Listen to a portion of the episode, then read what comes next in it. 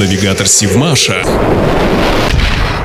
Здравствуйте, в эфире Севмаш и рубрика «Простые вопросы» с Екатериной Пеликиной. Бывают ли сварщики, которые варят под водой? В этом вопросе нет подвоха, конечно, бывают. Это специально обученные водолазы-сварщики. Их фронт работ – объекты, которые находятся под водой. Севмаш таких сварщиков привлекал, когда на заводе строилась платформа приразломная. Четыре огромных суперблока, из которых состояло опорное основание объекта, нужно было сварить между собой. Но сделать это нужно было на плаву. Кстати, каждый суперблок по массе и размерам был сравним с самой большой большой атомной подводной лодкой в мире проекта «Акула». На Севмаше 2000 сварщиков, но варить под водой, конечно, никто не умеет. Более того, это могут делать только аттестованные профессионалы, а их в стране не так много. Безусловно, сваривать суперблоки нужно было так, чтобы платформа смогла работать в экстремальных условиях при минус 50 градусов, добывая нефть. Сваркой под водой занималась компания «Интераква». В водолазной команде было всего 8 человек. Все сварщики имели сертификат морского регистра. Костяк составляли 4-5 человек самых опытных и квалифицированных. Рабочий день водолаза составлял 4-6 часов под водой за один спуск.